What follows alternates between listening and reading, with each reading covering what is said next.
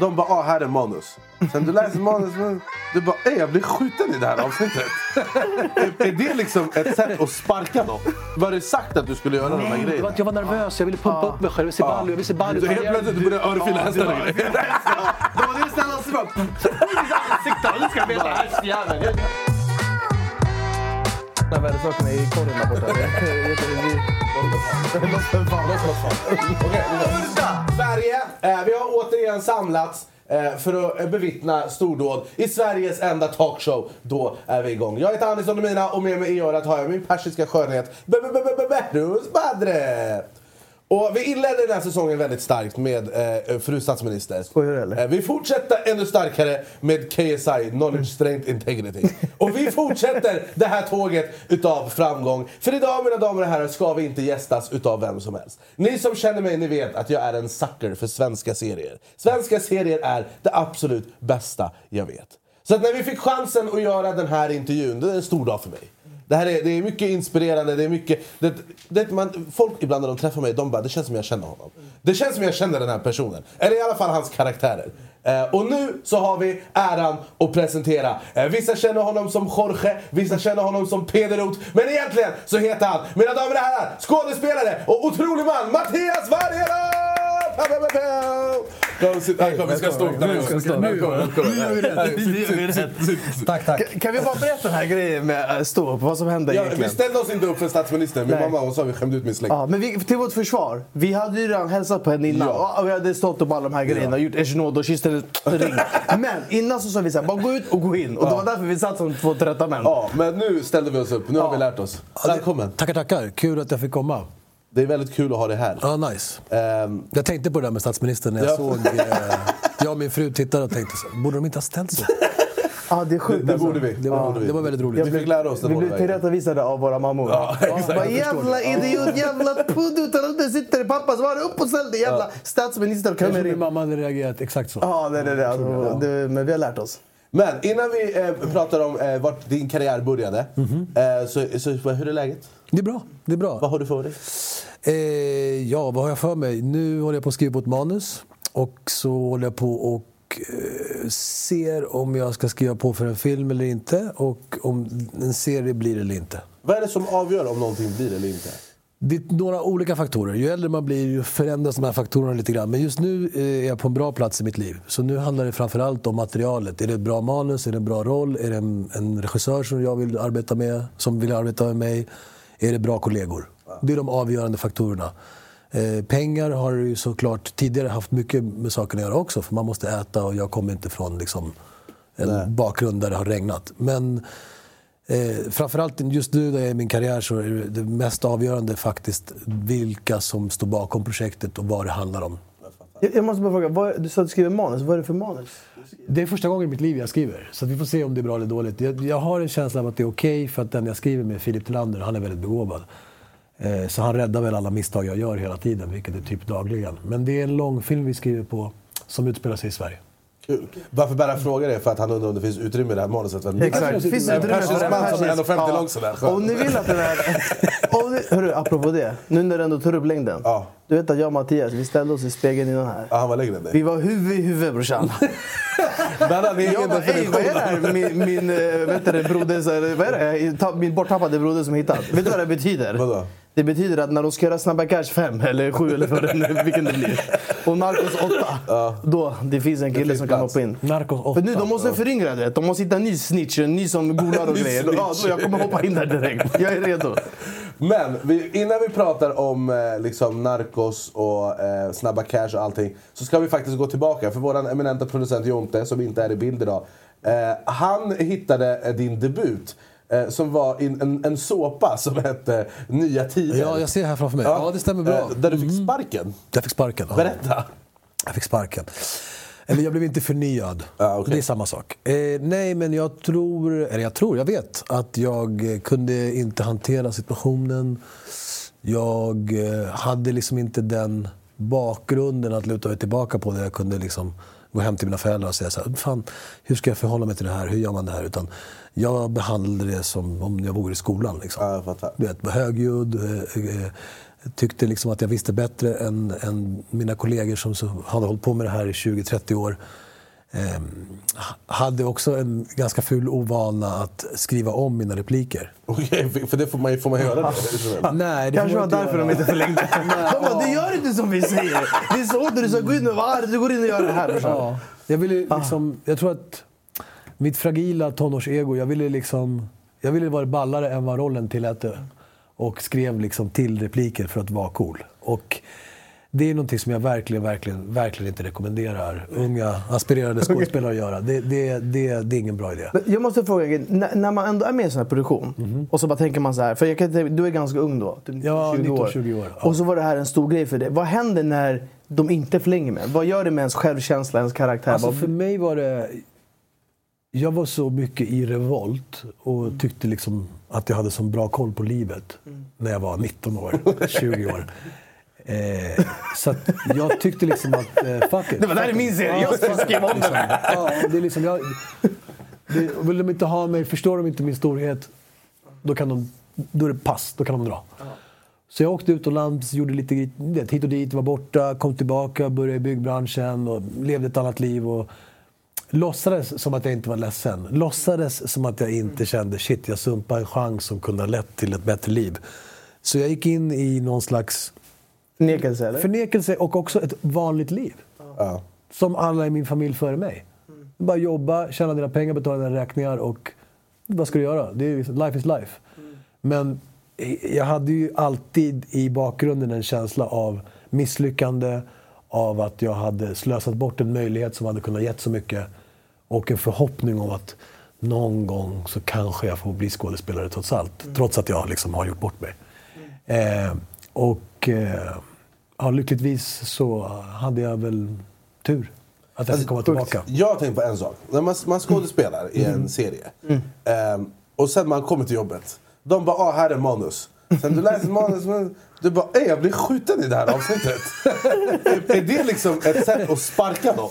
Eh, alltså ja, det är kanske inte exakt så som du beskriver det, men definitivt. Eh, jag, allt som oftast, traditionellt sett, när man gör de här typen av tv-serier, oavsett om det är internationellt eller om det är här i Sverige, så får du ju manusen ganska långt innan. Så du vet ju vad som kommer hända. vet långt innan du Det är ska få sparken. Vad fan, jag dör ju! Så är det inte. Utan du får ju veta det här eh, oftast innan. Men det är klart att om du har en tv-serie där narrativet eller handlingen kretsar eh, kring flera säsonger, utspridda på, låt oss säga, bara för att säga någonting, 20 avsnitt sett över två säsonger. Om de eh, som står bakom serien, antingen showrunnern, eller producenten, eller manusförfattarna eller kanske en huvudregissör, anser att personen de har bestämt sig för i en specifik roll antingen inte passar in eller helt enkelt inte gör sitt jobb av olika anledningar.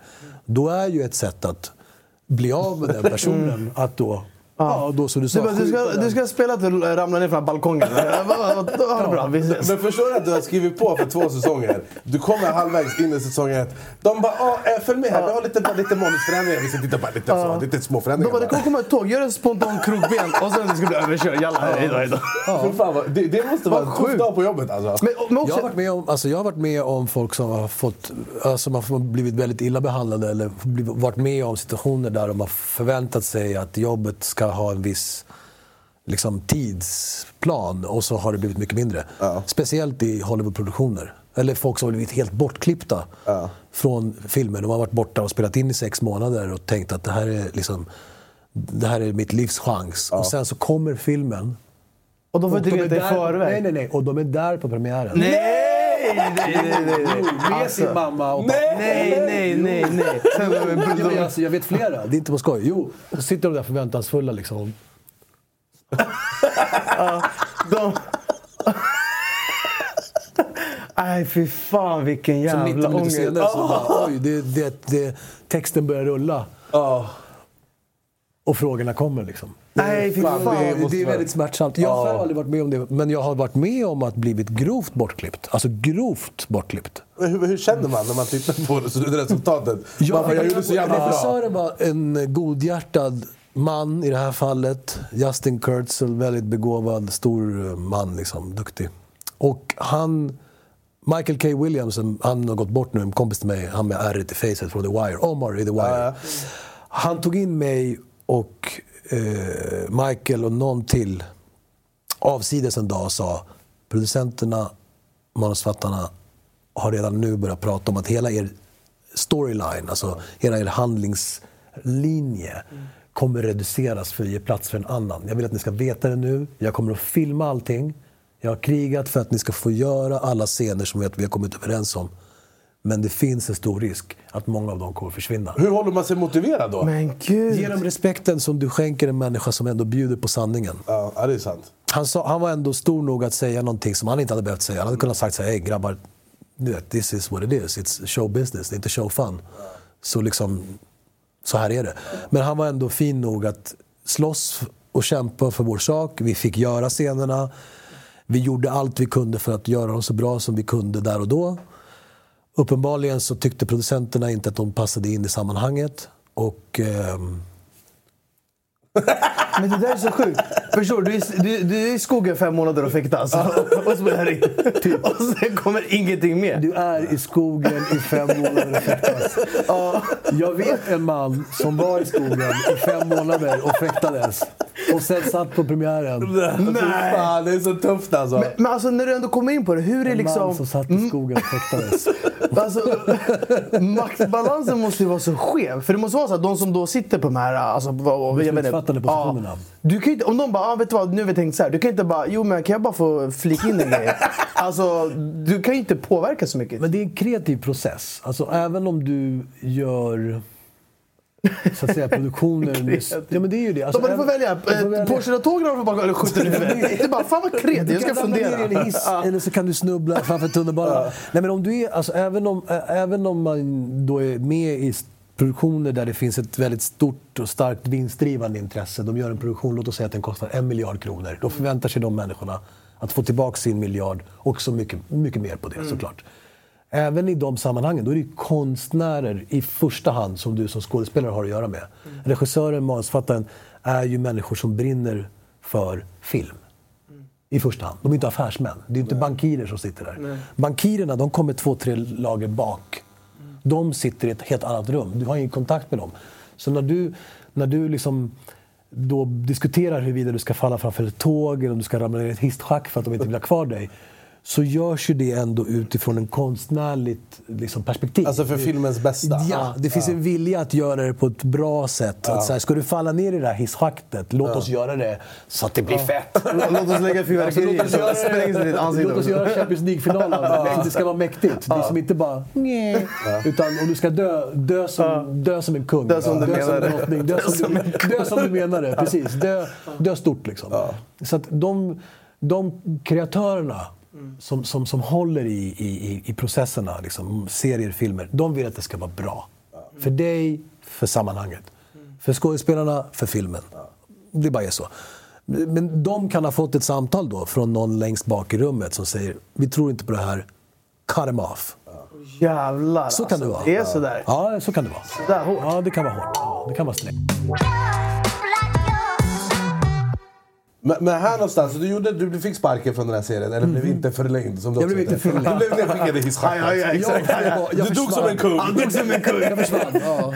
Eh, och sen så, som du nämnde innan så gick du tillbaka till ett vanligt liv, Ett vanligt i, liv. i tio år. I princip, ja. Och efter det, så, som jag har förstått det, så kom Snabba Cash. Efter det så kom en bok som blev väldigt framgångsrik. Som jag läste precis som en stor del av svenska befolkningen där och då.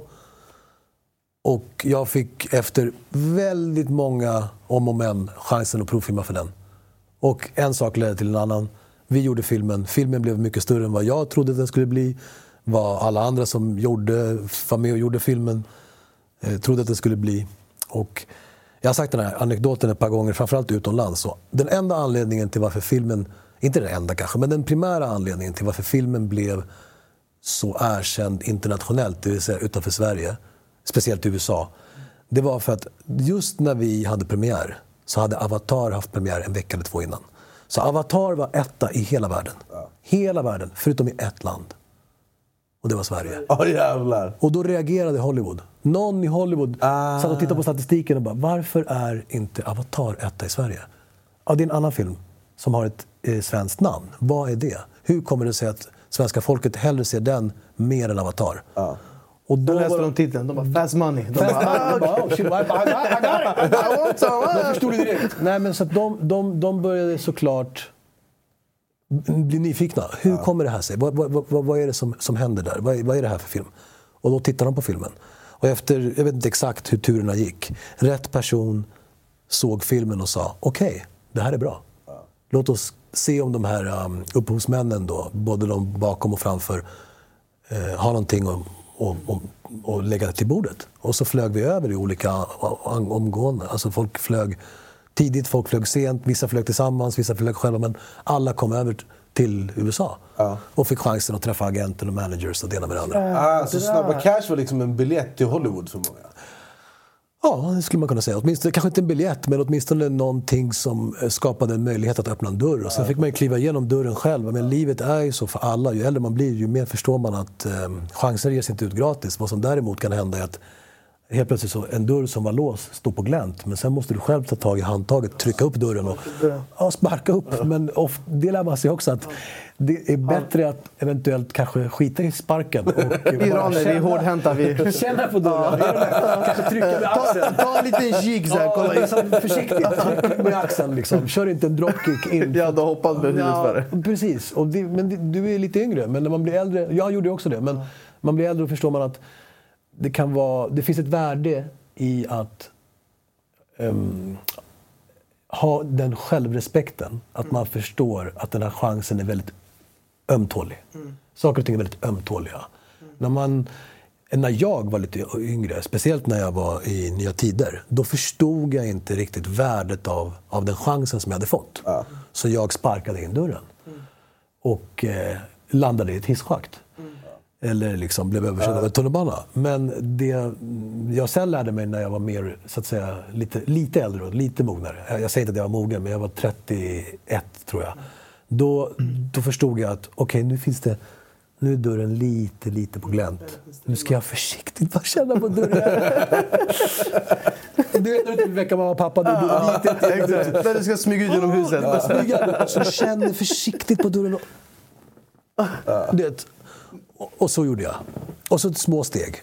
Ett litet steg, ett litet steg. Men en grej som jag är fascinerad över. Alltså, du sa att tio år hade, jobbade du med någonting annat. Du gjorde ingenting som hade med skådespel att göra. Jag gjorde någon dag här var. Jag gjorde, liksom, jag gjorde några filmdagar. Det var, fanns eh, Godhjärtade samariter som gav mig någon dag här. Jag gjorde en film som heter Stockholm Boogie som blev lite av en kultklassiker. Stockholm Boogie är en klassiker. Ja. Det är så här kultklassiker.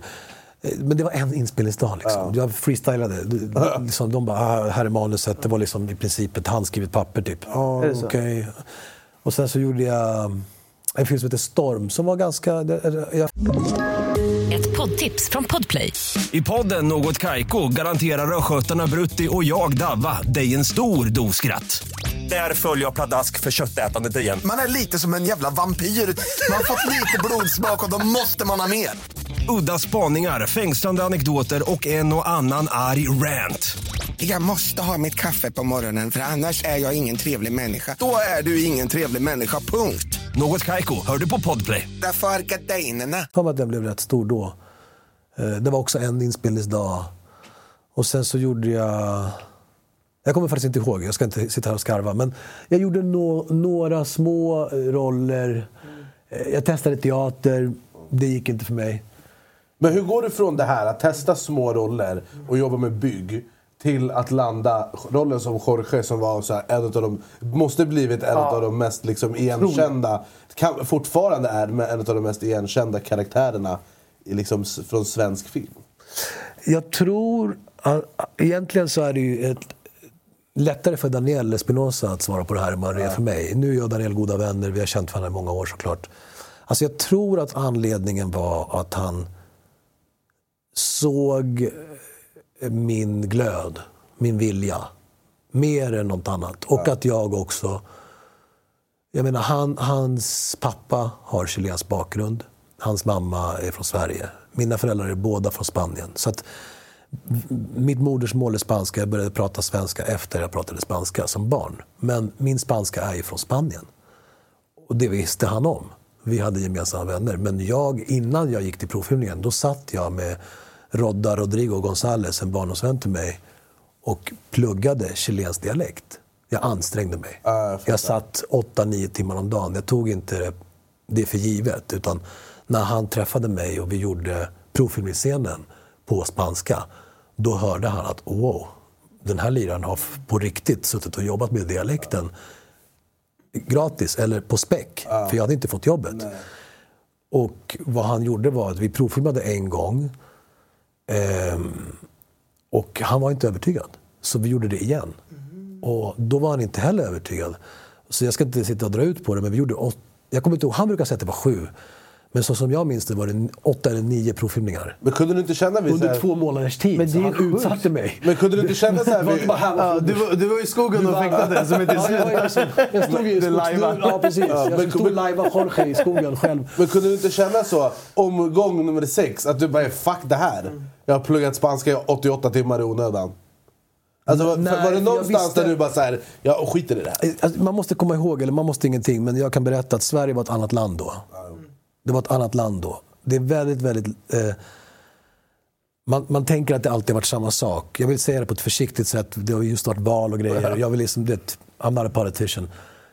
Sverige var ett annat land då. Att vara skådespelare och inte vara arisk, det var inte så många. Så jag visste att skulle jag ha en chans att överhuvudtaget skapa en karriär, Då skulle du vara gangster. då var det den här rollen. Inte ens gangster. Den här specifika rollen. Det fanns ingen annan roll, före eller efter, som hade kunnat ge mig en möjlighet att eh, skapa förutsättningarna för en lång karriär med ett jobb. Jag visste det.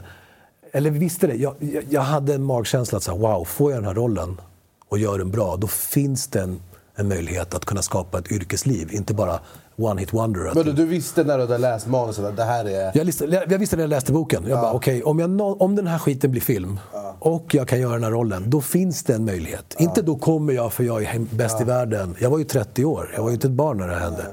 S- Så att, jag tänkte att ska det finnas en möjlighet för mig att bli skådespelare på ett yrkesprofessionellt eh, perspektiv sett under en hel yrkesresa, då måste den här rollen då kommer den här rollen vara den enda möjliga nyckeln. För att dessförinnan så hade det inte funnits några riktiga roller för skådespelare som inte var svenskar. Men, men, I den utsträckningen. En och annan roll, men inte... men jag måste fråga, du sa att du gjorde det sju, åtta gånger de här scenerna. Vad gjorde du? Alltså, Mer. slogs du på chilenska? Eller vad, eller vad gör man? Vi Alltså, rökte hasch på chilenska. de bara, du måste, punch, nej, men alltså, när du kör, och när du ska göra rollen som Jorge, de bara, vi ska kolla nu om Mattias ska vara... vad gör du annorlunda den åttonde Jo, gången? men också, vad, vad, vad är testet? Vad, vad, hur gör du? När de bara, nej men gör om den, gör om den, gör om den. Alltså om det är Let's Dance, då fattar de att nej, du måste ut med benet. Ut med benet. Let's Dance. Eh, Men om det är det här- är en rolig referens. Jo, men vad gör du liksom när de bara, okej nu ska vi se, är du Jorge? Nej, gör om den. Nej, men vad du gör är att du, alltså, du får allt, alltid när du provfilmar, oavsett om det är i Snabba Cash eller om det är något annat produktions, eh, vad det än är, så får du en scen. Du får texten hem, skickad på mail eller på okej. posten. Förr i tiden var det på posten, nu är det på mail. okej. Post, skit i det. Mail. Skrämmer tittarna. Post? Vadå? Vad menar du? Pa- Papper hem i brevlådan med frimärke? Nej, du får mail. Och då läser du texten och lär dig texten.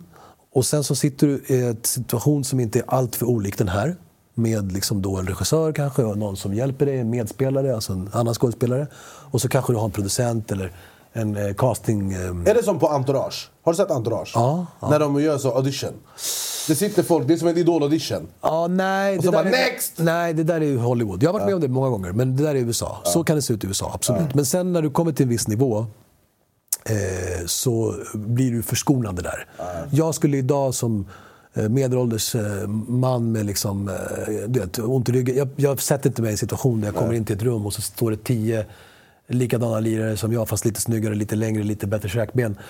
Så bara, Ja, man sitter där i väntrummet. ja, ja, det har Ah, hänt mig. är det så När du kommer in i ett rum i, någonstans i Los Angeles, du vet inte ens var du är någonstans fysiskt. Du har kört dit med GPS, bara fan är någonstans? Så bara sätter du dig där. Och så, så känner du igen folk från olika produktioner. Och alla är lite snyggare än dig, lite coolare, lite bättre kläder. Och alla är där av samma anledning. Och ingen hälsar på någon. Och man sitter där bara... Är det, då, det måste vara dålig stämning. det, Fett det, dålig stämning. det är som när man skulle ta så här i skolan. du. Man satt i allt, det var tio pers före, man man hoppade ett snäpp till höger varje gång. Ungefär. Men det är sjukt, för det där var ju så här, det, alltså det jag vet om så här, hur det är att vara skådis, det är det jag har sett på Entourage. Eh, för att det är liksom... Ja, och det är en serie. Ja, det är en serie, ja, det är exakt. inte verklighetsbaserat. Ja, de har lurat dig. Så Ja. det- Det finns vissa, det finns vissa verklighets... Ja, men det det är klart att... Alltså, sen tror jag att det skiljer sig väldigt mycket. Alltså, alltså yrket att vara skådespelare eller att vara um, musiker eller att vara fotbollsspelare. Allting är ju samma sak. Alltså yrket är ju detsamma. Men det som förändras är ju spelplanen. När, när man är skådespelare här, då befinner man sig i ett land med 10 miljoner invånare. Så att spelarna i branschen är färre. Så att efter bara ett par år, eller kanske till och med bara några månader, så har man etablerat någon form av kontakt. På ett ytligt plan kanske, men ändå så här, Anis, Mattias, tja brorsan, vi har setts förut, hej hej. Men när du är i ett land med 350-400 miljoner invånare, där branschen skapar 5 till 10 000 produktioner per år, då finns en anonymitet som, som man inte har här. Som gör att det är lätt att känna sig lite ensam och kanske lite åsidosatt. Typ att du kommer in i ett rum och det är tio fotomodeller som ser ut som en bättre version av dig. eh, och, och det kan ju vara lite tufft för egot att li- deala med. Men eh, ju längre upp i pyramiden du kommer, det vill säga ju fler filmer du gör, ju mera roller du gör som kanske folk uppskattar, ju mera trevligt blir provfilmningssituationen. Att du kanske Du behöver kommer... inte bevisa lika mycket heller kan jag tänka mig. För Dels för dig själv, Ja. men också att när du väl kommer till det här mötet med den här castaren, då kanske det bara är du och den castaren. Så hon eller han tar emot dig och säger hej, vad kul att se dig, det var länge sedan. Hur länge ska du vara i stan? För jag bor ju inte i Los Angeles, jag bor ju här i Sverige oftast. Ah, jag ska vara här ett tag, någon månad kanske. Ah, är familjen med? Nej, jag- kom själv några gånger. Okej, vill du ha en kopp kaffe? Ska vi, ska vi känna lite på texten? Eh, så vinkar de in någon glad assistent som är lite ivrig. Liksom. Och så läser man texten tillsammans. Och så, så, här, ska vi, ska vi, så det blir lite mer, mer casual. Liksom. Men i början är det ju slakt. Då är det bara, varsågod, Men det är också, det känns som att... nummer 77. Ja, men det känns också som att det är så massproduktion av folk som kommer från hela världen. Det är ju busslaster. Ja, ja, det det kommer ju bussar till Los Angeles. Du kan ju på riktigt se liksom folk som precis har kommit, som går runt och så här. Tänk dig också hur många drömmar som går i kras i Los Angeles varje år. Det är lika många som uteliggarna som ligger och röker crack Ja. på gatan. Ja. Det jag såg, jag såg, vet Det är krasst, det är krasst. Det är, liksom, det, det är väldigt, jag vet inte om ni har varit just i Los Angeles, det är ganska galet. Ja, ja, så ja, då vet du, det är ja. väldigt, väldigt Ja. hårda kontraster. Det är liksom från Ja, ja, ja. den här Bugatti Veyron som glider förbi Ja. till någon som bara, men, men den där personen ser ganska bra ut. Det kan inte ha varit länge sedan den människan hamnade på gatan. Men nej. Den människan var så här nära att få en roll. Ja. Men sen så blev det inte så. Och sen så ledde en sak till en annan. Och nu Det är, är det sjukt liksom, det där, alltså. nu är det Jag- på gatan. Jag Så såg en, jag såg en, så här, en dokumentär om en kille, det finns en kille som heter Ross Kemp.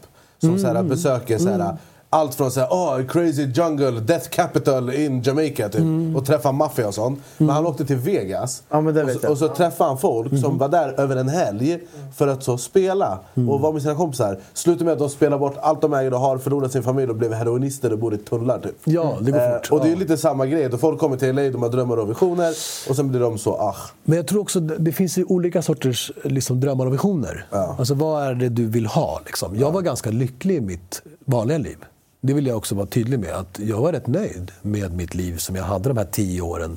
Jag gick inte runt och var ledsen. Liksom, så här, Fan, jag blev inte skådis. Hur ska jag nu? Jag orkar inte leva. Det här är så tråkigt. Utan jag levde på. Liksom, så, ah, jag, hann- jag jobbade med, med bygg. Jag var ganska glad. Jag hade mina vänner. Jag hade liksom, eh, min, innan, inte min fru, men min dåvarande tjej. Vi hade ett ganska bra liv. Jag hade en helt okej ekonomi. Alltså, jag, jag, jag hade den här ambitionen och den här drömmen. Men jag lät inte avsaknaden av den heller göra mig ledsen. Jag hade inte sagt jag ska bli kändast i världen, jag måste liksom bli nästa Brad Pitt. Jag, jag var medveten om att det ligger inte i mina stjärnor att bli nästa Brad Pitt. alltså, det, jag, var, jag visste liksom att... Jag tänkte, min tanke var när jag åkte till Kalifornien första gången så var det bara så här. De vill att jag ska komma. Det var ganska roligt när de ringde. Jag la på. Jag trodde det var någon som prankade mig. Första gången de ringde mig. Ja, men då, någon det är så här människa plus något nummer. Mamma, nej, nej, nej. Jag kommer inte så. Jag bara, plus Ja. ett. Nej, nej, nej, nej. Jag kommer, det här var tidigt också. Ja, det var nej, nej. 2010. Jag bara, hmm, I don't know. Så jag svarade så här, hej. Och så var det så här, uh, hello, my name is... Jag bara, klick. Så bara ringer det igen. Jag var så vad är det här? Ja, hallå? Och så då presenterar sig personen. Ehm, don't hang up. This is Shelley Browning from Magnolia Entertainment. Don't hang up. Det var två, samtal två. Jag kommer aldrig glömma det resten Ja, av det mitt jag. Jag bara... Okej? Yes? På eng- svengelska. Yes? Yes, what do you want? Du vet. Och jag bara... Ja, jag, jag har sett Snabba Cash och vi, eh, vi här på Magnolia skulle vilja komma, träffa, träffa dig. Vi vill att du kommer till Los Angeles och, och eh, börja provfilma för oss. Och se var det landar. Vad sjukt. Jag bara okej, okej. Och sen en månad senare, då sitter jag på ett plan, flyger business. Det är inte så jag växte upp. Vet, längst fram i planet, man bara wow, shit. Står och gör så här fotbollsövningar där. Bara, wow, jag kan simma här inne. Wow, du vet. Kände igen någon. Han bara, är det gitarristen? Kanske inte är det. Kan vara. Excuse me, is that the guitar player that... Hon bara... Gick förbi var första gången. Han kommer aldrig flyga business igen. Vi kommer aldrig ses. Flygvärdinan, hon bara, hon bara, han behöver inte lyssna på honom. This is one in a lifetime. Bara, ja, ja. Det var Mattias Bergman, min stora dag. Jag ska testa på att åka bara business Ja, class. hon gick förbi. Ja. Men så, då, då, så det var fem, fem, sex veckor efter Kaliforniens första neddyket där. Då åkte jag till Toronto och gjorde en, serie, en tv-serie som hette Covered Affairs, en amerikansk tv-serie. Som hette så. Och det var helt bisarrt. Jag hade ju bara gjort Snabba Cash. En film liksom. Det- Jag, jag bara, och den här såpan och sen några dagar här och var på lite produktioner. Och helt plötsligt så är det liksom i Toronto på något jävla superstekigt hotell. Liksom. Det var inte så jag växte upp med mina föräldrar. När vi åkte på semester så åkte vi på liksom, flög business class till stora hotell. Liksom. Det var inte så det såg ut. Så för mig var det liksom... Jag kommer ihåg hur jag tänkte så här, shit vilken tur att det är 30. Ja. Du vet, hade jag kommit dit som 20-åring, jag hade ju ballat ur. Jag hade ju förstört min karriär på under 10 minuter. Men bara stått i... Men jag tänker på en grej. Alltså, Som snabba, en tur var vuxen liksom. jag, jag tänker på en grej. Snabba cash händer. Det, blir liksom, det måste ju varit den största snackisen i Stockholm. Kunde folk, folk måste ju börja känna igen dig på gatan. Ja, 100 procent va? Mm, Ja, absolut. Men kunde- jag vet inte. Ja. Men var, var det så att folk separerade dig från din roll? Eller var det så eh Jorge, vad händer? Nej, men folk var ganska lugna. Alltså, det här var ju före sociala medier. Alltså, man måste tänka, det har hänt väldigt mycket på tio år. Det har hänt väldigt, väldigt mycket på tio år. Alltså, så det har hänt så otroligt. Det har, ta mig fan med om, det har hänt mer på tio år än vad det har hänt på 30 innan. Ja, jo, så- så är det. så är det. Alltså det. Jag tror att det är svårt när man är lite... Liksom, ni är ju så jävla happening. Ni liksom, under 30, skiten händer nu. Äsch. Ja, men det är väl Det är det är så. Det är Ta, så. tala för en utav oss. Den här- den här gamla under 30. trasan. En av men oss det- är 35 plus minus. Ja, men ni tänker liksom att, man tänker att så här har allt sett ut. Ja. Men det har inte det. Nej. Utan, eh, jag, jag har aldrig upplevt att liksom, det här igenkännandet har varit ett problem. Utan folk har varit skitschyssta. Jag har haft noll problem om jag ska vara helt ärlig. Och, Men konstigt, du har speciellt- spelat mördare i de här serierna. Vem skulle ha problem? Ja, nej, men även om jag hade spelat... Jag tror att det är en generationsgrej, om jag ska vara helt ärlig. Och jag tror också att ehm, när det väl drog igång med andra produktioner, internationella roller, så, och liksom folk började känna igen det i andra länder, då fick man ju se ett annat sätt att, att förhålla sig. Alltså, svenskar är ju också... Här är det jantelag. Den är fortfarande där. Alltså, även om vi som har andra bakgrunder kanske inte är lika mycket så, så blir vi ändå påverkade av att växa upp här. Även jag är spanjor, du, får, du har persisk bakgrund och du har Eh, arabrysk. arabrysk bakgrund. Även om vi har de här bakgrunderna så har vi växt upp i ett samhälle där det finns en norm som, som ändå ligger som ett... Som, så att säga, Det ligger som en hinna på oss alla. Medan, jag, kommer ihåg, jag kommer aldrig glömma när jag var i Colombia. Och de visste inte ens om. Vi, vi hade ju inte hunnit spela in säsongen. Vi, de visste bara, de som jobbade på hotellet där jag bodde först innan jag flyttade till lägenhet. Det enda de visste var att jag var med i serien. Men de hade ju inte sett den. Hur fan ska de se den? Vi har ju inte ens filmat skiten. Jag är ju där för att filma den. De behandlade mig som om jag borde liksom... Jag vet inte vem. Förstår du? Det var jättemärkligt. Jag bara wow, ta det lugnt. De bara såhär hello sir. Och liksom. Man bara...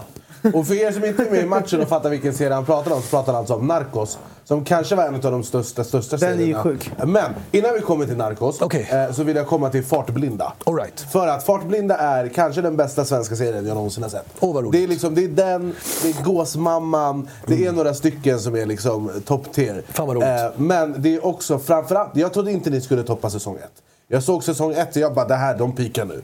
Och sen kom säsong två i mitt ansikte.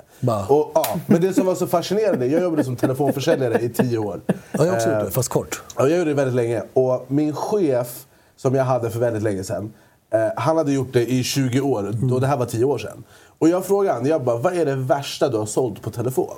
För att i, 99, i många, majoriteten av fallen, om, om en produkt behöver säljas på telefon, då är den förmodligen skräp.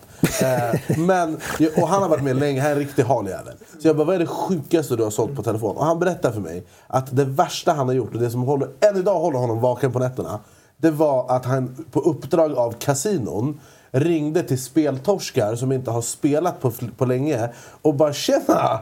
Eh, Är, är, det inte från- dags, är det inte dags att spela igen? Här har du lite frispins.” Lite som, som det som i säsong två handlar om lite. Mm, Ehm, för er som inte har sett Fartblinda, se den eller uh, vad hemskt. Ehm, men är, är, är, vad, är är, är fart, vad är Fartblinda baserad på? Det är baserat, I grunden är det baserat på Carolina Neuraths eh, böcker och det i sig är baserat på verklighet. Det är så jävla sjukt. Alltså det är ju det. Men det är ju också lite en annorlunda roll än Jorge i Snabba Cash. Mm. För där är du ju lite mer så städad. Du, du, heter, du heter Peder Roth. Ja, nej men alltså Peder Roth är ju liksom... Eh, ja, det skiljer sig väldigt mycket. Framförallt är det en socialekonomisk eh, skillnad som är väldigt stor. Jag menar, Jorge i Snabba Cash tillhör ju den direkta underklassen, rakt av. Alltså en klass som växer sig starkare och större i Sverige, dessvärre. Men som när vi gjorde filmen var mindre. Och han tillhör också den, eh, vad ska man säga, yrkeskriminella, den lilla procenten i Sverige.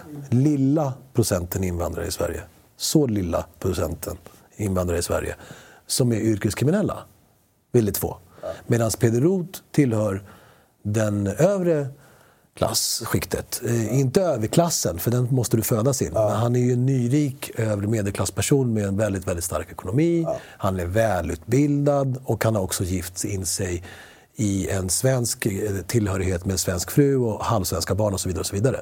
så han är en väldigt annorlunda person från ett helt annat socioekonomiskt eh, perspektiv. Liksom. Men enligt mig då som har gestaltat de här två personerna så skulle jag säga att av alla mina karaktärer som jag har gjort Bortsett från någon i den här filmen, bortsett från den då. Okej, jag har gjort en kartellman rakt av en gång. Men den filmen kom aldrig till Sverige, en amerikansk film. Men ehm, bortsett från den karaktären så skulle jag säga att Peder Roth är den största gangstern jag har gjort. Ja, ja, men han gör. Rakt av. Ja, men så är det ju. Rakt av. Jag menar, både vad, hur hans val och hur hans handlingar har så mycket negativa direkta konsekvenser för människor i hans närhet och också människor som är, befinner sig i periferiet av hans liv och värld. Samt de ekonomiska perspektiven av hans brott. Det går inte att jämföra med Jorge, han becknar per kassalad. Det är liksom 100 lax, 300 lax, en mille, två mille, tre kakor. Alltså det, det är liksom... Peder Roth, det är vad hans klocka kostar. alltså det, de, de lirarna som håller på med den typen av eko, ekonomisk brottslighet på den, på den nivån, de gör ju samhället enorm skada. På ett helt annat Men sätt jag, jag, jag måste bara än fråga. några becknare i mjukisbyxor kan göra. Ja, men när du gör de här rollerna, lever du i den här rollen under tiden du spelar in, även liksom utanför kamera? Inte på det sättet eh, i den traditionella människan, me- meningen av method acting, att man blir rollen. Där är Och Borat gör det. Borat Ja, går det där all in. Ja, I två veckor, hans fru, hon åker därifrån. Hon bara, det är så. wow, nu går han runt här. Ja, ja, bara, är det nice? Det går ja, nej, det går ju inte. Nej, men, men jag vill Sacha Baron Cohen, vilken jävla Ja, geni. Det är helt sjukt faktiskt, vilken snubbe. Nej, men jag, jag tror att... ehm, alltså method acting, det är någonting som många håller på med, eller har hållit på med. Men det jag har gjort, som inte på något sätt särskiljer mig, men det jag har tagit väldigt allvarligt på i min karriär, i alla roller jag har gjort, små som stora, det är väldigt mycket research. Och det har att göra med att jag inte har gått scenskolan och jag har ingen teaterbakgrund på det sättet. Och jag har inte en konstnärlig familj att falla tillbaka på. Därför så är jag väldigt nervös inför varje roll. Jag har jättemycket prestationsångest. Jag tycker fortfarande att det är mycket sämre än vad jag borde vara vid det här laget. Och därför så gör jag allt jag kan för att lära mig så mycket som möjligt om de här människorna innan jag gör dem. Så du måste ju leva dem. Så jag måste leva dem. Så jag läser om dem, jag studerar dem och jag försöker hitta människor i mitt privatliv som påminner mig så mycket som möjligt om karaktärerna. Och så försöker jag hitta saker i mig själv, oavsett vad det är, som påminner om eh, karaktär, eh, rollernas olika personlighetsdrag. Det kan vara en jätteliten sak, som relationen till en syster, eller en bror, eller en mamma eller en pappa. Ett poddtips från Podplay. I fallen jag aldrig glömmer djupdyker Hasse Aro i arbetet bakom några av Sveriges mest uppseendeväckande brottsutredningar. Går vi in med hemlig telefonavlyssning och, och då upplever vi att vi får en total förändring av hans beteende. Vad är det som händer nu? Vem är det som läcker? Och så säger han att jag är kriminell, jag har varit kriminell i hela mitt liv men att mörda ett barn, där går min gräns. Nya säsongen av Fallen jag aldrig glömmer på Podplay. Eller eh, saker som kanske karaktären har varit med om som påminner om någonting som jag också i mitt liv specifikt har varit med om. Och så förstorar jag det så mycket det bara går. Och allting som är olikt mig, allting som är olikt mig, det förminskar jag. Jag gör det så litet och obetydelsefullt som möjligt. Det här låter eh, djupt. Och så Ja, stryker jag i manus. Så att när jag får manuset, då gör jag ett förslag. Så innan vi börjar filma, inte på plats, utan innan vi börjar filma. Han lärde sig från sina misstag i den Ja, just det. första. I 992 låter det som. De bara, det var skitbra förslag. Kan du hoppa från balkongen? Daniel bara, du... Eh, Champions League brorsan, hoppa från balkongen. det är dags. Det är dags nu, det är Han bara, jag har dags nu. strykt några grejer vid taket. De bara, absolut, hoppa från taket bara. Ja, det är klart. Vi, vi behöver inte det. Okej, så du, nu skickar du det innan och bara, får jag säga så här Nej, nu istället? säger jag så här, jag har ett förslag. Ja. Jag, jag tar det på ett ödmjukt sätt. Jag säger så här, jag har ett förslag. Jag vet inte om det är bättre eller sämre. Men jag skulle vilja träffa manusförfattarna om det finns möjlighet och tid. Så säger jag. Är du beredd att göra manuset som det är skrivet? 100%. Ja, okej, ja. Alltid. Men jag vill alltid ha möjligheten att åtminstone föreslå. Men det gör jag ju bara om jag känner att det är nödvändigt för mig.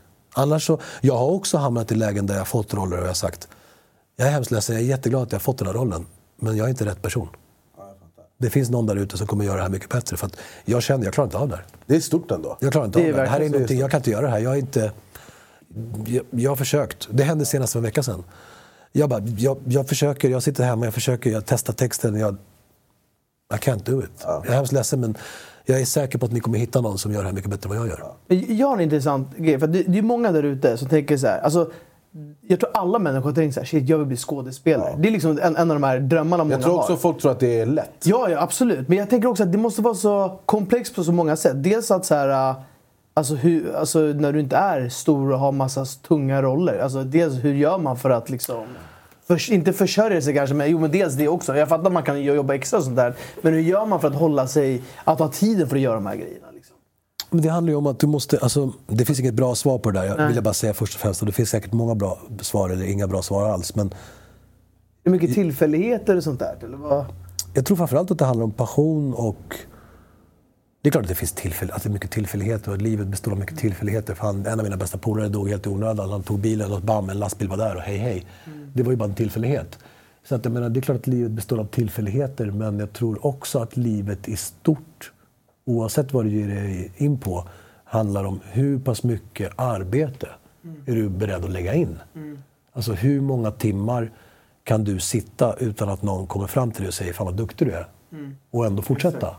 För att skådespeleriet, så som författarskapet, är ett ganska otacksamt jobb på ett sätt. Och det är att det är jävligt mycket som sker innan du får den här applåden.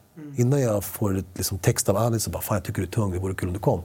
Bakom det så är det att han har sett Fartblinda, Narcos eller vad han har sett och tycker om det och bara “Fan, jag gillar honom”.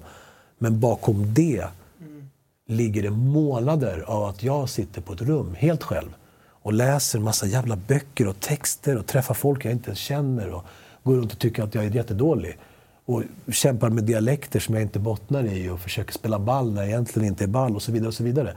Tills jag typ lyckas. I bästa fucking fall. Det är inte ens säkert att jag gör det. Så, så det, det krävs enormt mycket tid för att du sen ska få en timme, en och en halv att bli någorlunda bra och förhoppningsvis underhålla någon. Och jag tror att alla människor som jag har träffat, speciellt eh, sen jag började jobba då inom Hollywood eller internationellt, ja, så har jag träffat många människor som jag har sett upp till och alla har sagt samma sak. Att de allra flesta som kommer långt har den gemensamma nämnaren att de gör det för att de brinner för det. Inte för att de kanske vill bli kända eller för att de vill bli rika. Liksom. Utan då finns det andra grejer du ska göra. Om du vill bli jätterik, fan, plugga på Handels, bli bankman. Det är liksom, då kommer du tjäna massa stålar. Och jag förstår att folk vill göra det. Eller så vill du bli jättekänd? Ja, men, eh, som den här killen som du hade här sist. Jag menar, gör en YouTube... Du kan nå... Alltså, jag är ju inte känd på det sättet. Liksom. Jag är ju skådespelare. Det finns ju folk som är influencers idag som har um, hundratals miljoner följare. Så att, och, då, och det är fine. Jag säger inte att det är fel. Om det är ditt mål att bli otroligt känd. Jag, fan, go for it. Men om ditt mål är att vara skådespelare, då är ju inte... Alltså vägen dit är ju rätt tråkig och det är rätt ensamt. Tuff, man måste och det är- psyke, Det är inte Det är ju också så supersexigt jävla liksom. konstnärligt yrke. Ja. Det, är, det är inte så, jä- det är så... Alltså jag har gjort jättelite skådespeleri. Okej. Men när jag har gjort det, Mhm. och vi ska komma till eh, hur bra eller dålig skådis jag är. Men jag vet att jag gjorde en liten roll i en film. Och jag hade fyra lines. Jag var helt utmattad efter. Det är tufft. Jag, bara, jag kommer aldrig göra det här igen. Nej, men det kan vara kämpigt. Men, och jag tror inte folk ser det. Eh, när man bara, ah, alltså jag, alltid innan det här, jag bara, ah, men jag ska vara en tung skådis tror jag. Sen verkligheten bet mig i arslet. Men folk ser ju inte det.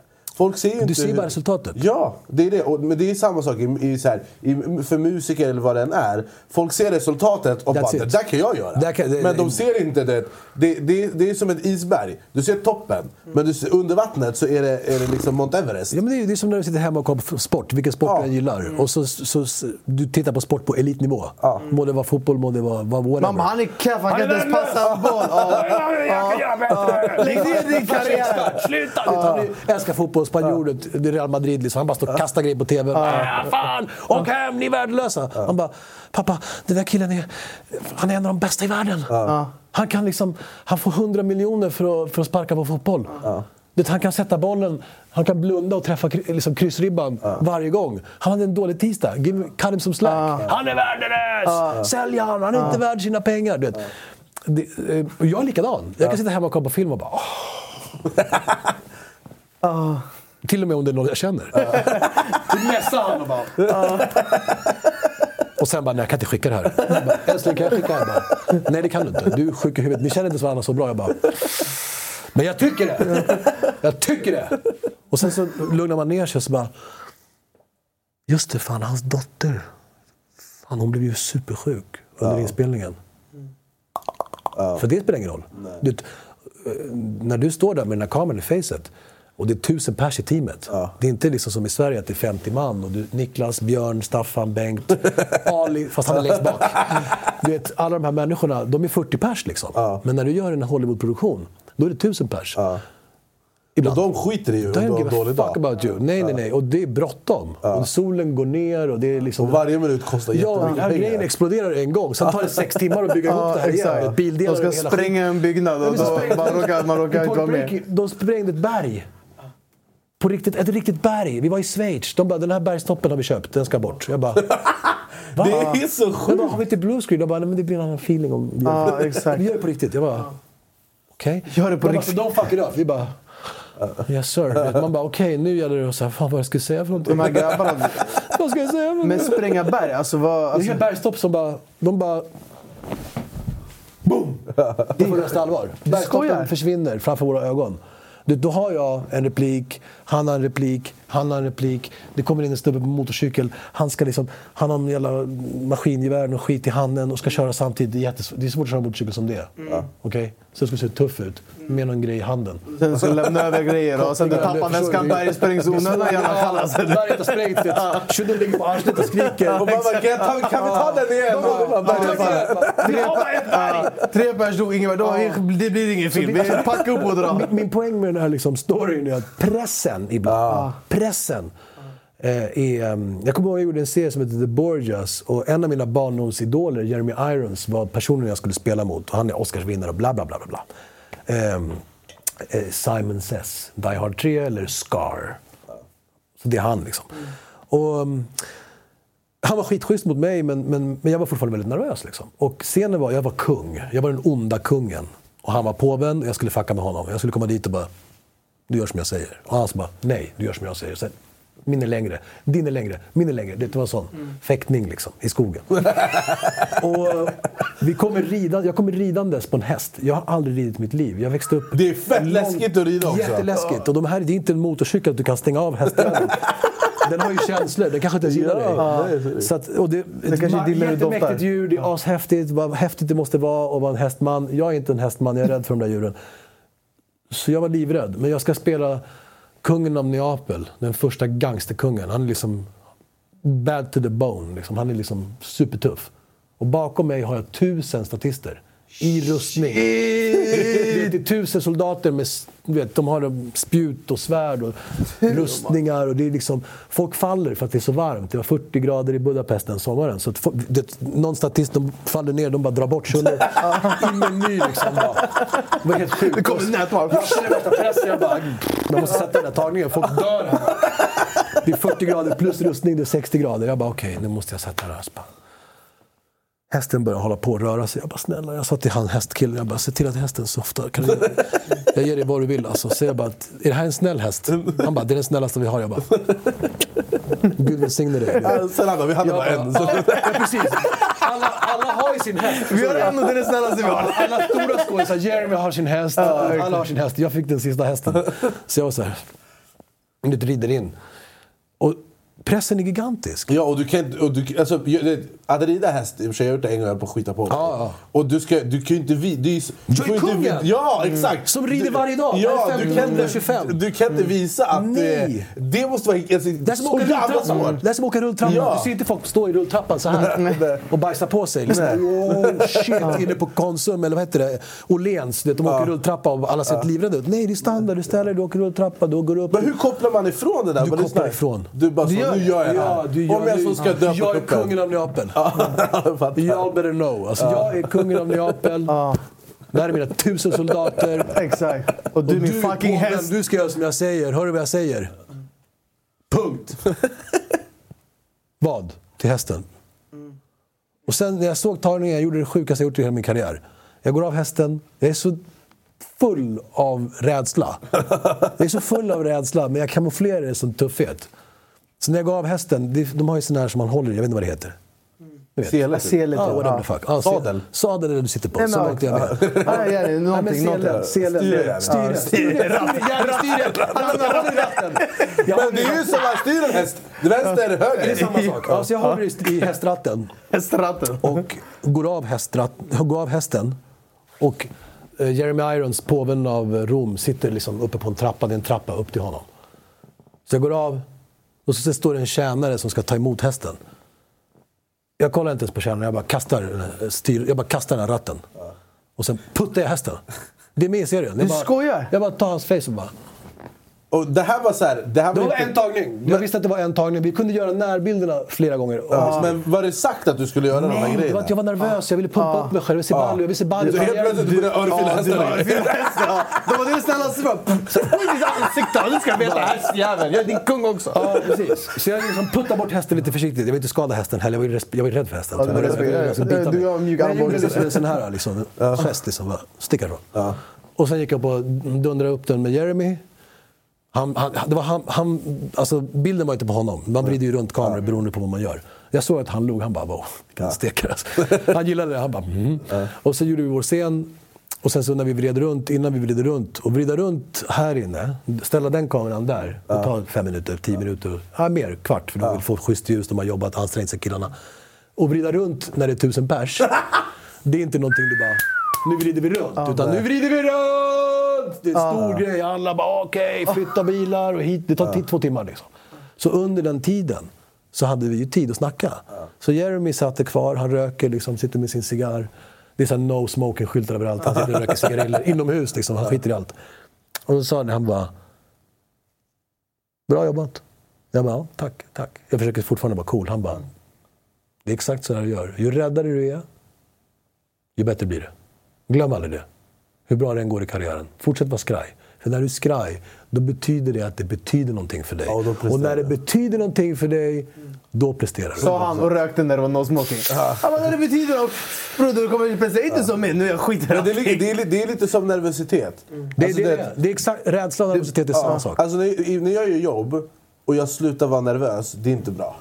Nej. Det, det betyder att jag bryr mig inte. Du bryr dig inte längre. Nej, jag- Och när du inte bryr dig, Då, då kommer lyser det igenom. då är det dags för dig att lämna över stafettpinnen till, någon, som bryr sig. Och det är 100%. min poäng med när jag sa till dig, eller när jag sa till er tidigare idag, att det var en roll som jag sa, det här är inte för mig.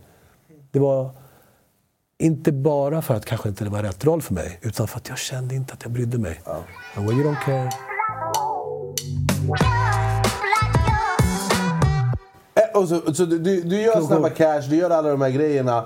ehm, Sen kommer ju Narcos. Och dit ska vi komma nu. Okej. Först och främst. Hur, vad tänker man när de ringer från... Alltså, Narcos var väl inte gjord när du fick samtalet antar jag? Jo, jo, jag hade ju gått på um, miner två gånger. Jo, jo. Jag spelade in Point Break.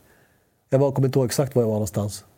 Och hade redan provfilmat för säsong två. Men hade de släppt säsong ett då? Ja, eller de, Ah. ja, jag har för mig Ja, ja, säsong ja, ett va? För ja, du kom ja. in i säsong två va? Eller tre. Så Tre. jag hade sett ettan. Ah. Och- Ah, ja, okej, ja. Så du vet att det här är den en av världens största tv-serier? Ja, gud ja. Och, och speciellt om du är latino. Om du är spansktalande, då vet du att det här är the biggest, det här är the holy grail. Det finns ingenting på, på marknaden som har...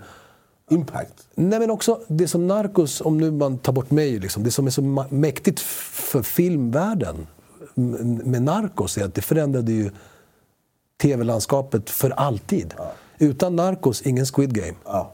Nej men så är det. För att Narcos var den första serien i historien som blev number one på jorden som inte var primärt engelsktalig.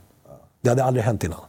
Så den, är, den var otroligt viktig, inte för mig, utan för alla som inte pratar engelska som modersmål. Det var första gången som en serie blev så, fick den genomslagskraften. Som inte primärt var på engelska. Nu var ju delar av Narcos på engelska, men framförallt var det på spanska. Så jag hade sett säsong ett och tänkt Wow, det här är fantastiskt. Och stack till mina agenter i, USA att jag gärna provfilmade för den. Jag provfilmade för säsong två. Jag fick inte jobbet. Någon annan fick det. Och det var en, en besvikelse. Jag gick relativt långt. Jag, jag, jag vet inte exakt var jag föll bort. Jag var inte på den nivån och är inte på den nivån att jag får den informationen. Men de valde bort mig och valde någon annan. Och jag var, jag var besviken över det och tyckte att det kändes jobbigt. Så när den tredje vändan kom och Mr Eric Newman ringde mig. Det är en av världens största showrunners. Och han ringer mig. Kan du prata? Jag bara... Ja, ja det kan jag. Han bara, de fucked up. Det var det sista han sa innan vi la på. Liksom. Jag bara... Okej. Men då, då, sa, då be- behövde du provfilma för säsong tre? Ja. Och det var det han ringde och bara hej du ska provfilma? Innan jag provfilmade Ja. så ringde han. Jag vet att du kan göra chilenska. Eller spanska med chilensk dialekt. Jag vet att du är spansktalande, till- alltså det är ditt modersmål. Jag vet att din engelska är helt okej. Men jag vill att du anstränger dig. För jag har gått i god för dig. Med Netflix. De vill inte ha dig. Jag bara, va? Han bara, de vill inte ha dig. Vart du inte taggad då bara Det är visa klart. Ja, Det är hela mitt liv. Ja, det är klart. ja exakt. Ja, de bara, de vill inte ha det. Jag bara, varför? varför? Han bara, vadå? Bara, bara, ja, din mamma, ska jag berätta varför inte de vill ha det? Jag bara, det spelar ingen roll. De vill inte ha det, men jag vill ha det. Och det är jag som är boss. Jag bara, okej. Han bara, so don't let me down, don't fuck it up. Jag bara, yes sir. Och där har vi ju det din kompis sa till dig när du red häst. Desto räddare du är. Och här måste du ju vara rädd. Oh, det var den bästa profilen jag gjort i mitt liv. Jag tror, jag tror inte att jag kommer göra det bättre. För att jag var också en tid i mitt liv, jag hade så mycket förlora, jag hade precis blivit pappa. Och jag visste inte hur man gjorde den grejen överhuvudtaget, såklart. Och eh, jag hade precis börjat bli vuxen, med allt vad det innebär. Det är ju också, det är ju inte en liten roll du har. det. Det var ingen liten roll, nej. Eh, hur, och du var i Colombia åtta månader. Något sånt. Du, finns det någon historia här? Vad var liksom... Jag tror du hem Colombia. Jag bara, ja, ja, någon story har jag väl. Det hände väl någon grej. Men vad är det sjukaste? vad, vad är det sjukaste? Han bara, det var en kille som körde på en get. Det var helt sjukt. vad var det sjukaste du, vad är det sjukaste du har upplevt eh, Var? I Colombia just. ja, i Colombia under inspelningen av Narcos? Två grejer eh, som står ut. En grej, båda är mörka historier liksom, såklart. Eller tyvärr. Det blir ju ofta så i tredje världen oavsett var i världen du befinner dig. Och jag har spenderat fem sex år av mitt liv i sådana länder sammanlagt. Liksom. Det, den absolut mörkaste grejen var en pojke som var fyra fem år någonstans som bodde i soptunna, där jag bodde. Det var, det var tufft. För jag hade aldrig sett fattigdom på det sättet. Jag menar, när du reser som... När du är turist någonstans i världen. du är isolerad från- Du är så, så isolerad. Du ser kanske periferiskt. Liksom, något, Men när du bor där under en längre tid. Ja, då, till slut, Local. Ja, du blir local. Eller local. Du, du, du börjar se saker på ett annat sätt. Du har kanske ledigt några dagar så du promenerar runt i staden och bla bla bla. Den här pojken var ju... Jag hade också precis blivit pappa. Och saknade min familj. Jag var ju inte med dem. De var inte med mig. De var hemma i Sverige, Daniela och min... Vi hade en son då. De var här. Och jag var där liksom. Så jag, vi skypade och höll på hela tiden på Facetime whatever. Och eh, den här pojken, det var... Du vet, jag bara wow. Vet, han bor i en liksom. Jag bara gav honom pengar. Han bara, du kan inte ge mig pengar. Varför kan jag inte ge dig pengar? För de andra barnen ser det. De kommer slå sönder mig. Ta pengarna. Jag vet att du ger mig pengar. Ge dem pengar istället. Jag bara, Alltså det är liksom en verklighet som är så långt från det här kontoret. Det är väldigt långt från det här kontoret. Och den typen av verklighet var också långt från min uppfattningsförmåga. Så det var en grej som var tufft att hacka i sig. Den typen av aggressiv, total eh, fattigdom. Och också den här känslan av att jag sitter på rummet och tycker synd om mig själv för att en scen är svår. Och, Jävla kontrast. och när jag tittar ut från mitt eh, liksom fancy pansy lägenhet liksom på 15 våningen så tittar jag ut över ett Bogotá där Tres Cruces står framför mig som är en av världens största eh, barrios, och favelas. Och där bor den här pojken. Och han är bara 300 meter bort från mig.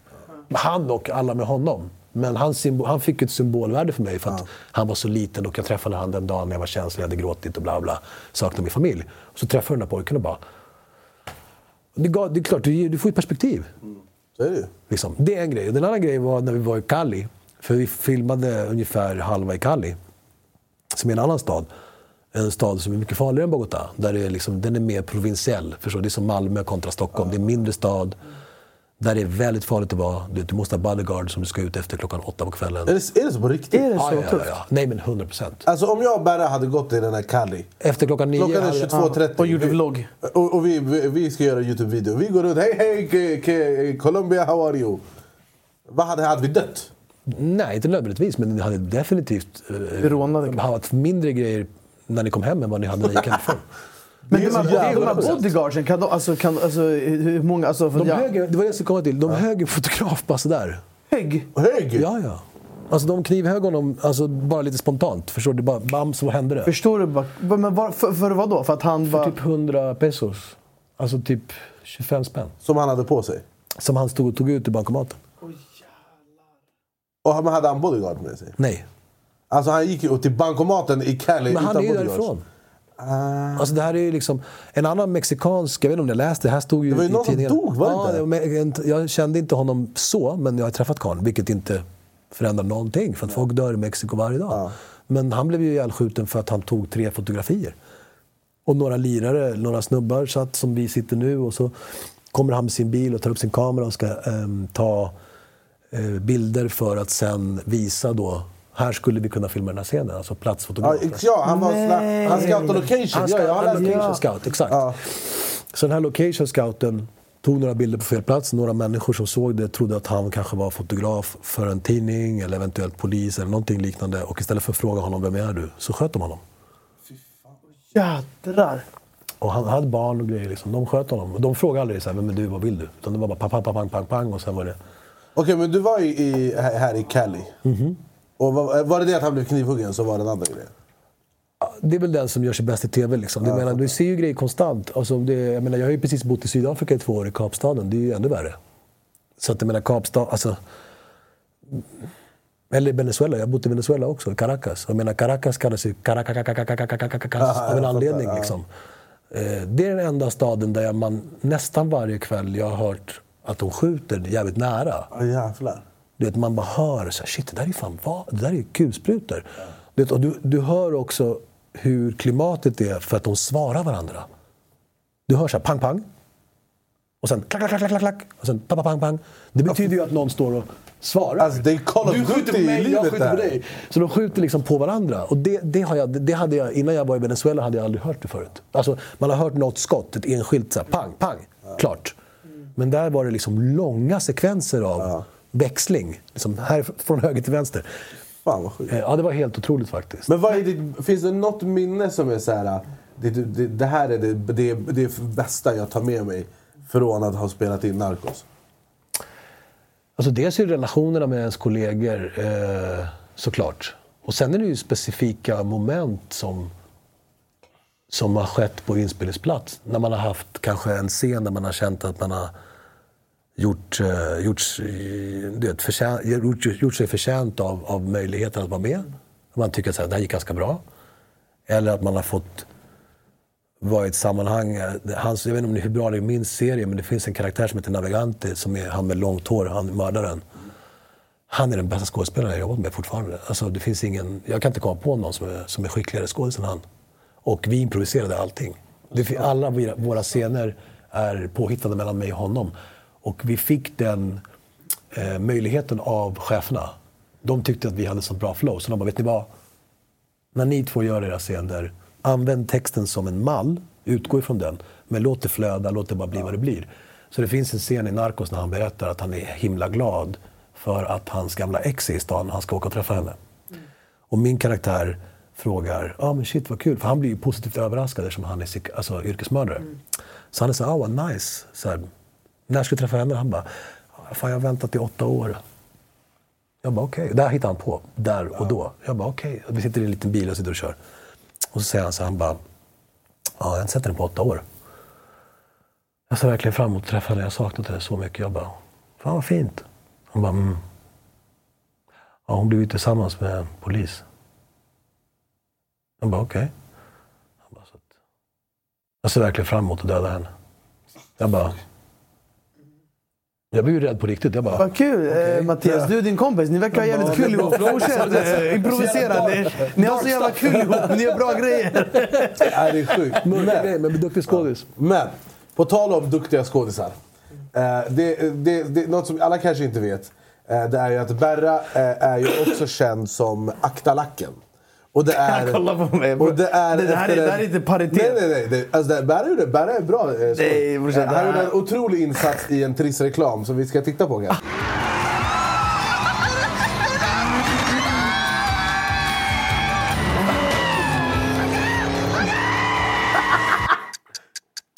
Turbogrej, gå som en oljad blixt. Den står här borta ska visa. Ursäkta, hade du bokat tid för provkörning? Nej, nej, jag, jag bara dagdrömmer lite. Ja, härligt. Akta lacken bara istället. Tack. Är det kräm du efter? Det här.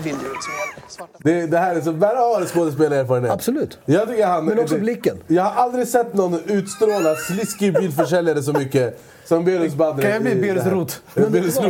Ja, det här är, här är Peder Roth brorsan. Här är han. Om han var iranier. 100 procent. Men kolla blicken. Vad, vad tror du? Ska du och jag också börja freestyla lite? Vi har bra kemi du och jag sinsemellan. Absolut. Okej, vi har kommit till ett väldigt intressant segment eh, som vår producent Jonte eh, har tagit fram. Berra har ju perfekt hår, han utstrålar liksom, framgång och hedgefonder och sånt. Men nu ska vi smutsa ner honom. Jag är redan smutsig. Eh, vi ska göra en skådespelartävling. Eh, vi kommer ha ett scenario eh, där jag är eh, knarkkungen. Och Berra, han, är, han har snott varor av mig. Och jag vet om det, men han vet inte att jag vet om det. Är en så klassisk gangsterscen i en film. Klassiska Eh. Och vi ska improvisera här och sen ska du berätta för oss vem som gör, gör bäst insats. Ja, men vad ska han komma med tips? innan, Ja, vad ska eller? vi tänka på nu när vi ska göra våran eh, roll? Ja, hur ska vi tänka? Okej, så du är knarkkungen. Jag är Så du knarkkungen. kan prata långsamt. Okej, långsamt. Ja, jag fattar. Du kan ta dig tid. var- Du har ju ingen press. fattar. Nej. Du sätter press. Om man sätter press, du har inte bråttom. Nej. Den som har bråttom, det är den som svarar. Du måste ju övertyga honom att du inte har gjort någonting som han inte vill att du ska göra. Så du vill ju vara övertygande. Och när människor vill vara övertygande, då, Då har försöker de för mycket eller? de, då försöker de för mycket. Ah, Okej. jag lovar, jag kommer, alltså han, han, man vill inte vara skyldig Mattias någonting i livet. Han kommer komma på det direkt. Okej. Eh, har vi några namn? Ska jag läsa det här? Okej, vi ska läsa scenen här. Okej. Knarkkartellen Shurdas, det är alltså mitt gäng, eh, har, har länge styrt Stockholms gator och försett backslicken på Stureplan med lyckopiller och pulver. På senaste tiden har deras nätverk expanderat kraftigt och insatserna är nu större än någonsin. Kartellens ledare, Don Anis, snyggt, Don Anis, har börjat misstänka att hans högre hand, Galne. Rosen, den galne rosen har börjat gå bakom ryggen på honom. Varor börjar försvinna, pengar fattas och någon måste stå till svars. Och det är nu dags att sudda ut alla frågetecken och visa att det inte är att det, att det här är ingenting som kartellen accepterar. För är det någonting som Don Anis inte klarar av så är det bli att, för, att bli förd bakom ljuset. Och då vet jag som Jävlar. Don Anis att det är Barry Rosen, den galne rosen Den galne rosen. som ligger bakom det här. Men han vet inte att jag vet det. Så han ska liksom övertyga mig. Men jag vet. Jag har sett på kameran. Jag Men vi, vi, alltså, vet vi hur vi ska börja det här? Eller Nej, jag ska, kan ta täten. Ja, eller ska vi bara... Vi ska ha möte nu. Ja, vi ska möta. Okej, det, här är, det här är min hitman. Eh, ja. statist. En av tusen. Vi har tusen till här borta. De svimmar och grejer. Så vi har en tagning. Ska du komma på hästen någon ditt ansikte. Okej. Ja, det här kommer bli Eh, svårt. Får jag gå in i bild? Du sitter och väntar på mig. Okej. Jag ska gå in i karaktär. Ja, okej, men det är bra. Jag sitter här. Du, Ja, du har sitter. kallat mig till möte. Ja. Och jag vet inte varför. Jag, jag tänker att vi ska prata som vanligt. Ja, exakt.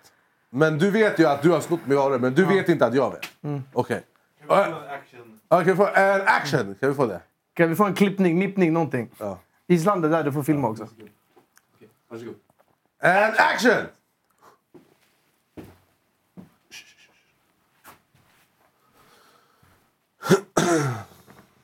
Hur är läget?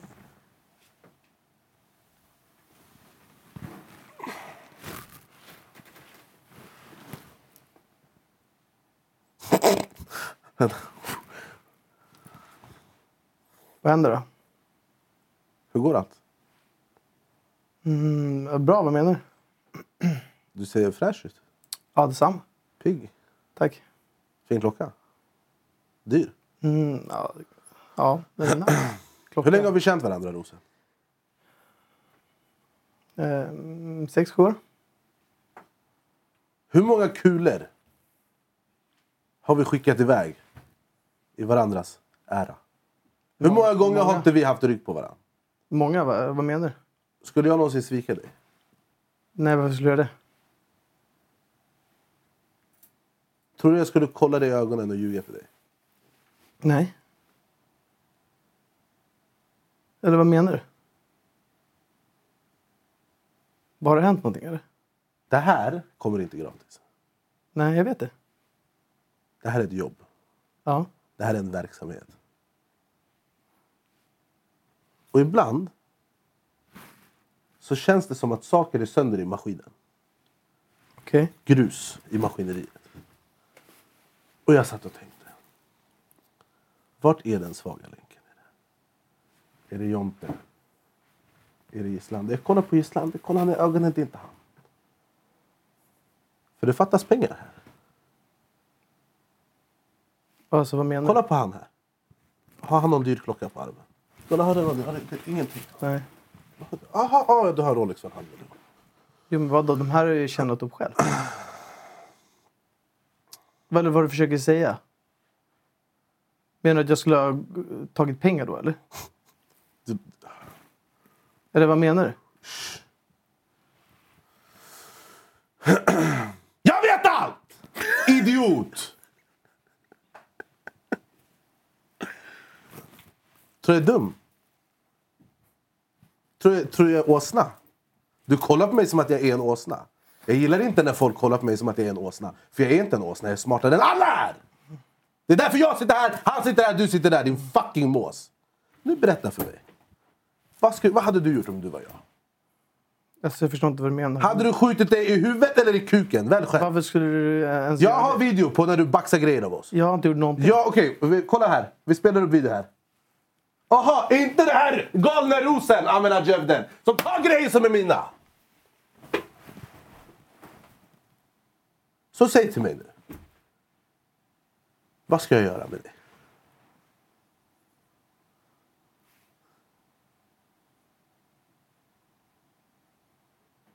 Åsén. Ändå! Jag svär, Marcos tre ring mig. Jag måste faktiskt säga, jag är förvånansvärt eh, alltså, bra. Alltså båda, men... Ska, nu ska se här. Vad gjorde han bra? Vad, hade, okay, vad kan han förbättra? Okej, alltså, Har grejen är han så här. karriär? Okej, jag ska svara helt ärligt.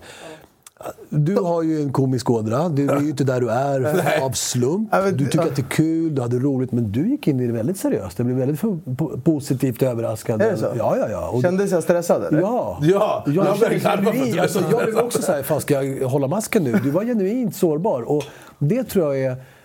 Om man, liksom, vad gjorde du bra? Och även du. Du hade ju kul med det. Det är nummer ett. Speciellt om... Jag tar honom först då. Och när du spelar en... Du, du, och det var smart hur du la det. Alltså en högstatusroll eh, som är den som så att säga vinner situationen. Inte nödvändigtvis hela filmen, men situationen som scenen betraktat den som har hög status har ju oftast möjlighet att använda sig av humor, för den har ingenting att förlora. Och det gjorde ju du. Så hög status är oftast lika med kul. Sen kan hög status gå och dö nästa scen. Men i scenen som betraktat, den som har hög status ska ha roligt, ska vara avslappnad. Man har ingenting att förlora, du behöver inte ha nervositeten som är nära till hands. Absolut inte, tvärtom. Ta dig tid, ha skoj. En bra grej som du gjorde var att du tog, tittade på honom innan du satte dig. En dålig grej som är en statusmarkör, du skulle aldrig liksom vara på väg att sätta dig och så säger någon någonting som inte betyder något. Han är en fucking statist. Och så säger han någonting till dig och så stannade du. du bara, han fortsätter prata och du sätter dig ner. Ah. Du lyssnar ju inte. Och sen, när, och sen när du Ah, ja. har satt dig ner och du är bekväm. För det är då- jag som bestämmer. Ja, då tar du in honom och bara... Okej. Okej, jag har en fråga. Så lugnt. Det, du, det var du. Äh, förlåt. Det du gjorde otroligt bra, alltså beyond liksom alla förväntningar, det var att du lyckades vara väldigt sårbar på väldigt kort tid. Alltså förvånansvärt. Ja, men jag tänkte- jag satt och bara, fan duktig han är. Jag- jag- alltså väldigt sårbar. Och det som var fint med det, det att, och det som man glömmer, för att vi lever i en tid där liksom gangster, tuffa killar, yeah, yeah, yeah. Det är liksom det som är balt. Men det som är film, det som är skådespeleri, oavsett om du spelar en tuffing, eller om du spelar en normal människa, eller om du är polis, eller whatever du är. Det som är det som är intressantast att titta på, som var det på 40-talet och som är det om 100 år, det är sårbarhet. Oavsett situation. Sårbarhet. Även när du är hjälten. Eh, Stålmannen är ingenting utan Clark Kent. Det är ingen som bryr sig om Han flyger bara runt hela dagen och är värsta snubben.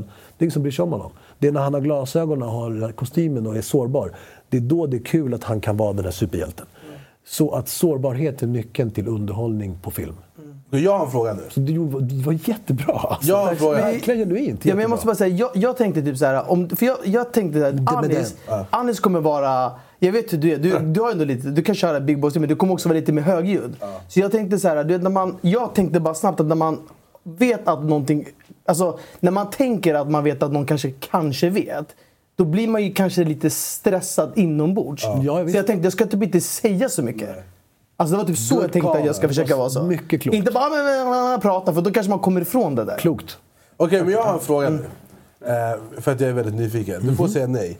Hade vi kunnat göra samma grej, men du är jag? Förstår du? Jag ska sitta och titta på. Jag är, jag en av tusen Jag statister. vet inte om jag pallar det nu, men jag kan säga att vad jag hade gjort annorlunda om jag hade Ja. gjort det. Det, det. det hade varit att jag hade tagit mig mer, jag hade tittat på honom mer när jag kom in. Så bara haft blicken på honom. Observerat hela tiden. Bara tittat, tittat, tittat. Jag hade satt mig ner, jag hade låtit han babbla. Och sen så hade jag låtit det bli en pinsam tystnad. Det är någonting som människor som har eh, den högsta statusen i rummet ofta, de använder ofta det privilegiet. Att de vet att när det kommer att vara färdigpratat, då kommer förväntan på att stafettpinnen, det är den jag har. Jag kommer vara den som pratar härnäst. Eh, och, och det är någonting som jag hade utnyttjat, garanterat, i en sån här setup. Att jag är gangsterbossen, så jag är liksom ballast i stan. Då, då hade jag låtit eh, eh, Galna Rosen svettas lite. Och sen hade jag satt mig ner och sen hade jag tittat på Galna Rosen. Och sen hade jag varit glad. Jag hade varit glad för jag har ju löst mysteriet. Så hade jag gett henne en komplimang till att börja med. Jag sagt, Ja, "Du vet det är mind det är games." typisk, klassisk, väldigt Scorsese-aktig eh, eh, så att säga, dialog, eh, ett sätt att skriva dialog. Då hade jag sagt så här, Rosen, du vet att jag alltid har gillat dig. Jag menar, mm, faktum är att jag älskar dig, jag ser dig som en bror. Åh, han lägger det sånt där. Det, det är nummer ett. Liksom. Så att du tar den personen nära dig. Det finns en scen i Leon eh, med Gary Oldman och, och eh, Jean Reno. En film som eh, Luc Besson gjorde 93 eller 94 som var Natalie Portmans genombrott. En väldigt bra film. Det finns en fantastisk scen där som jag har använt som inspiration ett gäng gånger i olika sammanhang i olika filmer. Det är en ganska obetydelsefull scen egentligen. Det är ett barnkalas. Danny Aliello som är kontraktören för Jan Renaults karaktär som är yrkesmördaren har ett barnkalas på sin lilla restaurang och in kommer eh, eh, eh, Gary Oldman och är skitlack. Så vad han gör är att han sätter sig ner och helt utan förvarning, helt i onödan, så tar han ut pistolen och lägger den på bordet. Och sen är han supertrevlig. Han tar ut pistolen, lägger den på bordet och sen säger han Du vet att jag alltid har uppskattat dig jättemycket. Vi, vi, vi, vi har alltid varit super... Eller hur? Så tittar han på en snubbe som inte ens vet. Han bara, "Va?" han bara, vi har ju alltid älskat honom. Vi tycker att han är superduktig. Och det, han sitter och skiter på sig. Killen har precis lagt en pistol på ett bord. Det är barn överallt, det är ballonger. Och den grejen hade jag gjort här. Ja, jag fattar. Är du med på vad jag menar? Jag hade gett honom jättemycket komplimanger. För Den att är- försöka få honom att känna sig så trygg som möjligt. För att sen säga, du kan tänka dig hur ledsen jag blev. Man spelar När med jag så såg känslor. Ja, känslor. När jag såg det här bandet där det visade sig att du tar grejer för mig. för då har vi byggt upp er vänskap, vi har byggt upp er relation, vi har byggt upp en trygghet. Och då är ju sveket så mycket starkare också. Ja! Då är sveket fan, enormt. Så, det, jag- så det är intressant där. Eh, men bara, det, det är Netflix, HBO, eh, kanske persisk Netflix, någonting. kommer ringa. Någon kommer ringa. Kanske Bollywood. Bara. Någon kommer ringa. Ja. Nej, men, eh, nej men verkligen. Alltså, ja. Men Berra, du vill väl göra skådisgrejer? Alltså jag tycker det är jävligt kul. Sen, det är som Mattias liksom pratade om förr. Jag har liksom aldrig... Jag jagar inte eller jag liksom kör inte någonting för att hamna där. Men jag kan tycka att det har, alltså jag har lite... Jag har fallenhet jag gillar det. Men vad är din liksom drömroll? Jag vet inte. Jag går inte och tänker på Jag tror Berra hade kunnat vara en Peder Roth. Men han måste tuffa till sig. Jag, jag har ju fått, alltså förut när folk har typ hört av sig eller Mm. gjort reklamgrejer eller castat. Då har jag fått mycket så här, äh, antingen har jag fått alltså, ett komiskt inslag, att jag ska spela sådär. Men det har varit mycket så här äh, att det är den här äh, sliskiga rollen, lite skön, att man är sådär, men att man är liksom... Lite mäklare. Ja men lite det hållet liksom. mäklare. Nej men liksom lite så här att jag ska antingen, om det är komiskt, då är det så här att jag tycker att jag är fett skön, men så är jag inte det egentligen. Men min känsla är så här, jag är fett skön, men ingen annan tycker det. Eh, Ja, Gangnam-reklamen. Eller så äh, är det mycket det här, äh, ja men typ nyrik eller det här och att man ty- alltså den där, äh, åt Ja, det jag hållet. fattar. Jag fattar. Men, Okej, ehm, eh, vi eh, ska börja eh, avrunda. Eh, men eh, om du måste anställa en av oss till din nästa film som du skriver manus till, vem hade du anställt? Sett på det här scenariot, då blir det Berra. Ja, Alltså. fullt rimligt. Tack brorsan. Jag Kom, hade- kom vi så gott. Tack för kom. Vi och Mattias vi har grejer vi ska göra. Vilka vill inte samma. Nej, nej, jag hade, jag hade sagt att du hade valt fel om du hade. Jag är så fucking rutten skådis. Alltså, mitt problem är, eh, alltså, jag ser att jag skådespelar när jag skådespelar. Och jag kan inte få bort det där. Men också, Det är svårt, vi måste också alltså, säga det är det- svårt. Alltså det här, vi ska, du ska vi ställa upp en sekund. Du är ju komiker i grunden, skulle man kunna jag har säga. blivit komiker på ja, senare ja, det tror jag är, alltså, jag, jag känner en del komiker som är fruktansvärt begåvade.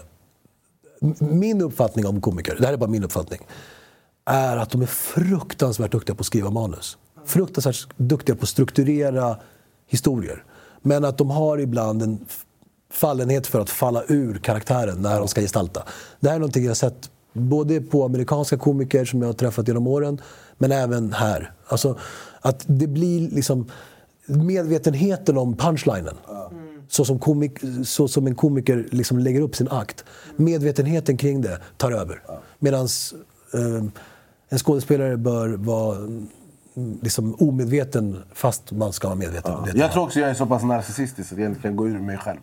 Men vi måste avrunda, eh, säger de här. Alltså jag ska vara ärlig. Men jag måste bara säga en grej innan vi avrundar. För vi sa inte det i början. Men Wow. måste...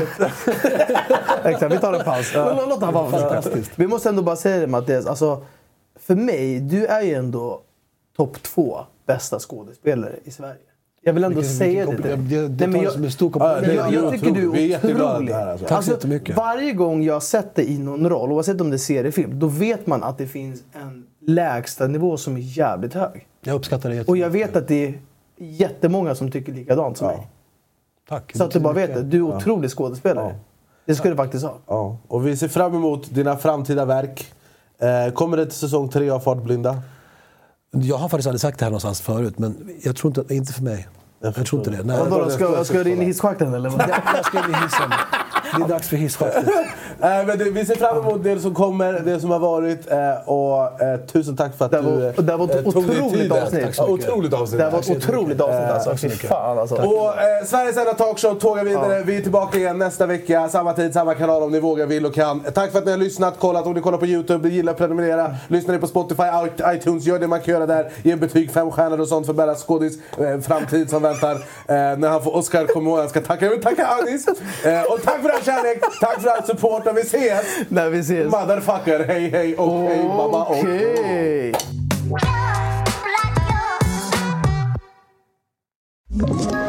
Ett poddtips från Podplay.